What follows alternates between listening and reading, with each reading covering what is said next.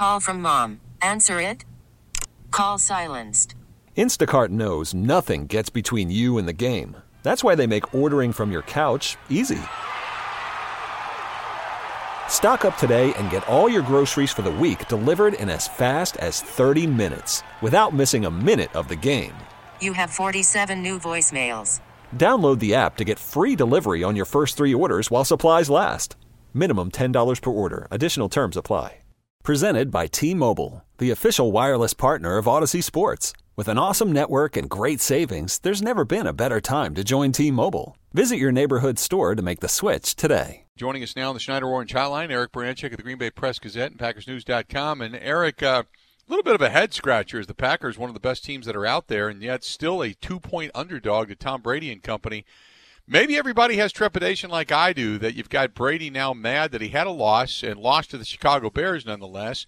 Then he's got 10 days to wait for you to get down there. Uh, how, how nervous does this game make you? Um, not really. I think their defense um, is interesting.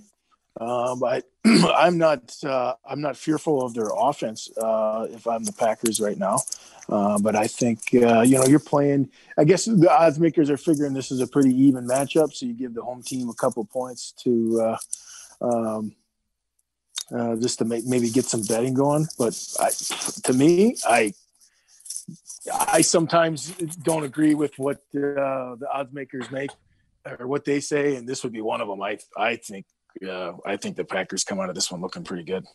So, uh, with what we had a chance to see over the weekend, uh, I had said, look, um, I am now firmly a believer, unless I see something different that's going to tell me, oh, wait a minute, put the brakes on this.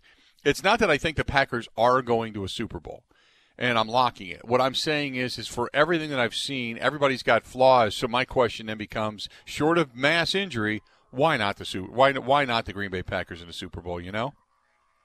You could say that about a lot of teams. You know, if if right. you know now now Dak Prescott's down, I'm pretty sure any hopes that the Cowboys had to have a successful season are now out the window.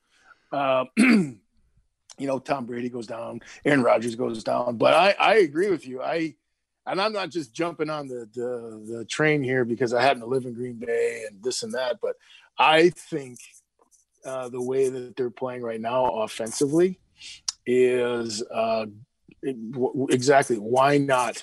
Because well, here's and here's the point that I, I want to reiterate with this is that you know you can say, well, their defense, their defense, their defense. Well, you know what? Here's the problem: is you got to keep up with Aaron Rodgers and that offense. And if you can't, you get down by two scores. Now you're throwing the ball where you're playing right into the hands of the Packers. So it's really important for the, the, that team offensively to get to a quick start get it done, and um, and make put a lot of pressure on other teams' offense, and that's when they're going to make mistakes. How impressed are you, or how far away are the Packers, in your opinion, from getting real help from some of the youth that we've been counting on for some time now? I mean, you want to get Rashan Gary back. Kingsley Keke, I think, showed a few things still waiting for you know guys like Ty Summers and such, and Montravius Adams and such to make those those impressions. But they have had some guys come in and contribute when maybe we really didn't expect that. I don't know. Um, you know that's interesting because I think Ty Summers is contributing about as much as he's going to. Um, and I think the same thing with Montravius Adams. What you see is what you get. That's that's that's it. That's it. Now Gary, before the injury, I was really high on him. I thought he was playing really, at least as good as football as we've ever seen him play here uh, in Green Bay. And um, you know, I don't think there's any trades or anything that's going to help out. But I, I think on the on the uh, offensive side, you're going to see some uh, you see the young guy in Jenkins; he's only a two-year guy, and I think he's he's playing pretty good football. Um, I think it'll be interesting to see if uh, St. Brown comes back. Um, you know, this season in what he can bring to the table. I, I was very interested in, in, what he was able to do before the injuries last year and again this year. Um, and I see you, you see Tonyan, who is uh, making an impact. Um, it would be interesting for me also to see if, if AJ Dillon gets into the fold at some point as the season wears on. Yeah, I was going to say uh, AJ Dillon. They keep talking about getting him carries and getting him reps, and he just hasn't been able to break in. And then when he has had some opportunities, they haven't been spectacular. I mean, he's had some moments in which he's rated pretty highly just for his snaps. And Pro Football Focus really seems to like what he does, but you know, who are you going to take the ball out of the hands of? Who who's you going to take playing time away right now? You know? Yeah, that's that's just it. I mean, so there's going to be some games coming up here down the schedule that uh, it, it probably could get out of hand a little bit. Um, and and uh, uh, you you handle the ball on that part. And I think probably you know November, maybe beginning of December, when it's a little bit chillier and uh, they're playing at home, um, and you want to keep your guys fresher. If they get to this point in November where they're still you know in the hunt for the uh, uh, the bye, because that's the crown jewel right now. You, everybody, there's only one bye in each conference, so you got to get after it. Um, I think if they get to that point, you know, I think they'll you'll see you'll see him get some carries and stuff as the season wears on. Um, you know, because you, you want to keep those some of those guys fresh, right? Right. No, I I, I completely agree. I uh, I just I like the fact that you're getting. It seems like every week we're talking about somebody else. You know what I mean? Davante got a lot of targets in the first week, and then obviously you've got Tonyan, you've had Lazard, you've had you know Jamaal Williams getting eight catches out of the backfield. It seems like it just whenever they've needed somebody, there's been enough there, some you know something something to be able to get this person into the mix, and they have become a leg- legitimate contributor. And and Tonyan's been the kind of the flavor of the day. But I, I maybe I misjudged this team talent wise. You know, I mean, I, we kept talking about they need this and they need that, and I still think, look, I, I still with the the crop of young wide receivers as you look around the rest of the NFL, you think to yourself, boy, if the Packers had this guy or this guy, how much more dynamic would this offense be? Because it's not like these rookies are not coming in and contributing because they are. I'm not saying they're superstars, but they're giving you something where would they be if they were in this particular offense with this particular quarterback? So I still wish wish they would have at least grabbed a wide receiver, but the talent is starting to come to the forefront. Uh, I'm still waiting for you know the consistency of a guy like Jace Sternberger, even though he's gotten a couple of catches and pat on the butt from Aaron Rodgers. You're waiting for more and more guys to make their contributions, but may, did we underestimate the talent on this team a little bit? Well, I think when I looked at the draft, it, it settled into me that they were changing from the Mike McCarthy four five wideouts and transforming to a running team. Okay, they took this big giant back. They took a tight end. Um, unfortunately, he's out. That was going to be pretty versatile for him, kind of like a fullback slash tight end, H back kind of thing. And you saw them pick a bunch of offensive linemen late in the in the rounds. Um, so to me, it was okay.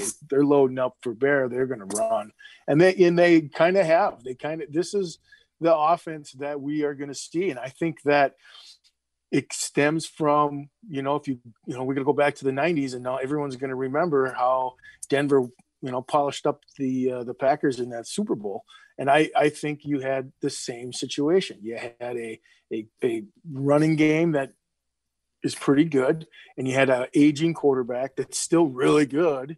I mean, uh, Aaron Rodgers. I'm not throwing any stones at him. Uh, I'm not going to make fun of him. So he calls me out and says that I'm saying he's a bad quarterback. I'm not saying that. What I'm saying is that he's a guy that's a little bit aging. So let's let's keep him healthy. We know we got to get through 16 games and the playoffs to get to the Super Bowl on this football team, that guy has to be upright. So let's run the ball. Let's do play action passes. Let's do stuff to make it make him successful. He's good at throwing on the run. He's good at making reads on the safeties. So let's get him in an offense that's going to really, really excite him and, and accentuate his positives and what makes him a great quarterback. And that's what they've done.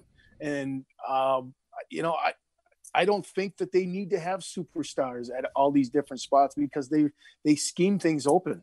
I mean, it's not just run out there and beat the cornerback. It's all right, we are going to overload this zone, and this guy is going to be on a nickel cornerback, and it's a mismatch. This is where we're going to throw the ball. Or, you know what? We're going to watch, we're going to run play, play, we're going to run the ball. And as soon as that safety starts drifting or starts biting in on the play, on the run, now we're going to throw the same action at him, but now we're going to throw it over the top where he should have been. So those are all the things that, you know, I think it's smart offense um, in kind of a way. It's kind of like high school offense a little bit, or, or college football, where you got guys running all over the place in the backfield and play action pass. I mean, this is this is good stuff, and it's really for me, it's exciting to watch because towards the end of the Mike McCarthy era, there it was getting a little tiresome.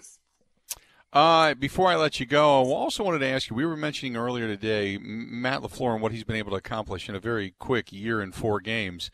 Um, and we talk so much about McVay and Shanahan and that tree and what they've been innovative wise. And I know, listen, Matt LaFleur gives a lot of credit to Kyle Shanahan, but should we now be talking more about Matt LaFleur and, and not the McVay and the Shanahan offenses, but more of what Matt LaFleur and Aaron Rodgers are doing and giving them the credit for it? I think I think that's around the corner. I mean, first, I mean, let's face it. A couple years ago, I shared a, uh, a uh, elevator with McVay. I should have been the next head coach of the Tennessee Titans, right? Um, just for because I shared the elevator with him. I mean, that's just right. the way it was, and the hype got going. I think this goes back further, and I think it goes back to the Shanahan family. If you look at what Mike Shanahan did with with uh, uh John Elway up there in Denver, um, and then Kyle kind of emulated and look at what he's doing on offense and McVay, you know, so so LaFleur's taking a little bit of every all of that and kind of making it his own and I and adding his own stuff. I, I is it time to talk that? Let's get through this year. You know, let's let's get through this season and let them if they can get deep into the playoffs or if they can get to the Super Bowl, then I think you can start talking that way. I don't think you can because of, of the San Francisco game last year. Uh, and, and, at times last year, the offense was yeah, fluttering, we'll just say. So I, I, think you get through this season, then it's going to be, you know, look out. This is, you know, you can start talking them in that category. But let's get through the season and see where it ends up.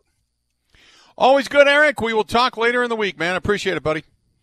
Oh my gosh, you know how beautiful the weather was, and it was nice to get outside. It just yesterday just had kind of a foulness to it, didn't it? You couldn't watch football or the Packers at least. Right. I it was but you know what? I went to a charity event. I had a great time. It was great to be outside, but man, this is uh this uh, like today, this is the punch in the face it's, where you kind of go, "Okay, here's here's fall." And it sucks. It's so good. It's so, I mean, the first four games have been so good to watch. It it really was like you get excited to see the next game. Let's see this, and it's like, oh, you gotta wait. And hopefully right. everything goes well, and they don't have to get pushed around anymore with any of that other garbage that's going on. But uh, yeah, hey, I, I, tell you what, thanks for having me on, and uh, enjoy the week. We'll talk Friday, right? All right, buddy. Yep, Friday. We'll do it. Okay. All right. Talk enjoy. to you then. Thanks. Take, Eric Branchek of the Green Bay Press Gazette joining us for a couple of minutes on the Schneider Orange Hotline. Schneider hiring drivers right now. You work hard, they treat you fair. 80 plus years they've been doing it. Call them 844 Pride or go to SchneiderJobs.com. That's you could spend the weekend doing the same old whatever, or you could conquer the weekend in the all-new Hyundai Santa Fe. Visit HyundaiUSA.com for more details. Hyundai, there's joy in every journey.